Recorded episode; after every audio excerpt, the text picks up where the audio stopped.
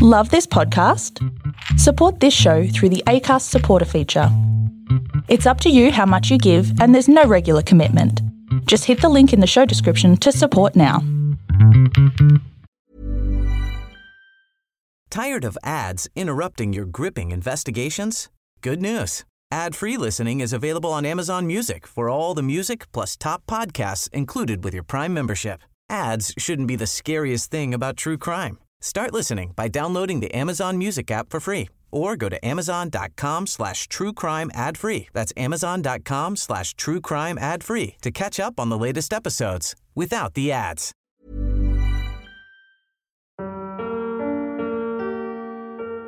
Hey there, thanks for listening to I Work with a Nightmare. I'll be releasing episode 4 next week, but stick around and I'll give you a taste of the upcoming stories in the next few minutes. But first, have you worked with a nightmare?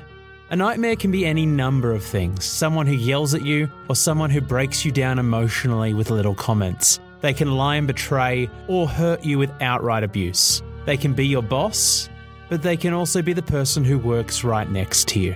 Whatever they do, the end result is you generally find that working with them makes you anxious, stressed, and unhappy. If you've worked with a nightmare, I'd love to share your story. If you're worried about your identity being revealed, just know that I change names, some other details that won't affect the story itself, and even your voice. That's right, I repitch the voices of those I interview so that they can't be identified. You may feel powerless against the nightmares in your workplace, but the very least you can do is share your story. If you'd like to contribute, send me a message via my website, samblacker.com. I look forward to hearing from you. I'll be back with another full episode next week, but until then, here's a taste of what's still to come. She said, You don't need those certificates. A reference from me is more important than any certificate you'll ever have. I was trying to live a little bit of life and I was hitting the gym a lot. And he told me the piece of advice that um, what I should do is smoke a little bit of meth every day because it's great for losing weight. And he was 100% serious. He said only a little bit so you don't get addicted, but you should do it every day. This is what he said to a 19 year old girl. It's like a 45 year old guy. Well, now he is in maximum security because he was convicted of her murder. Have fun at work.